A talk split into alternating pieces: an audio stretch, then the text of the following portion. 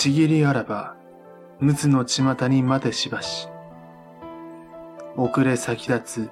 互いありとも。大谷義継の自世の句です。むつの巷とは、六道の辻とも言われ、仏教における六つの世界に由来します。死後の世界の入り口という概念でしょう。腹心であり、関ヶ原の戦いで戦死した平塚為広から送られた歌に答えたものであると言われています。大谷義継は大谷行部という名で広く知られており、太閤秀吉から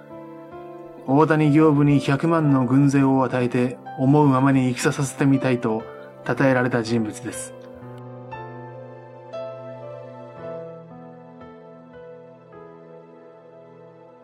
太閤秀吉亡き後、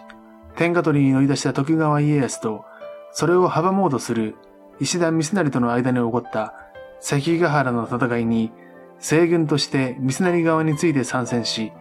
小早川秀明の裏切りにより奇襲を受けながらも、逆撃してこれを退け、名称の面目を施して死んだこの人物は、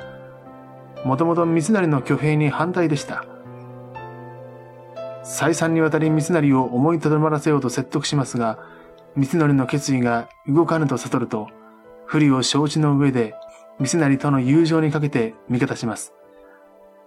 義継は、現在でいうハンセン病、当時、ライと呼ばれた皮膚病を患っており、関ヶ原の時期には、皮膚はただれ、視力も失っていたと言われています。そのような状態でも、義に生き、義に準じた大谷義継の生き様が、多くの人々の心を打ち、家康の敵であったにもかかわらず、江戸時代を通じて大谷義継は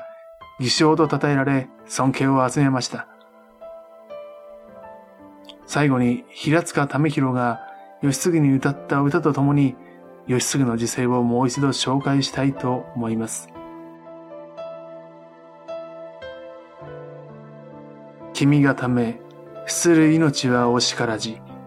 ついに止まらぬ浮世と思えば、平塚為広。ちぎりあらば、むつの巷に待てしばし、遅れ先立つ互いありとも、大谷義継。亀の存続と栄達をこそ是とする戦国時代にあって、この二人の関係はあまりに美しく、それゆえに涙を誘われます。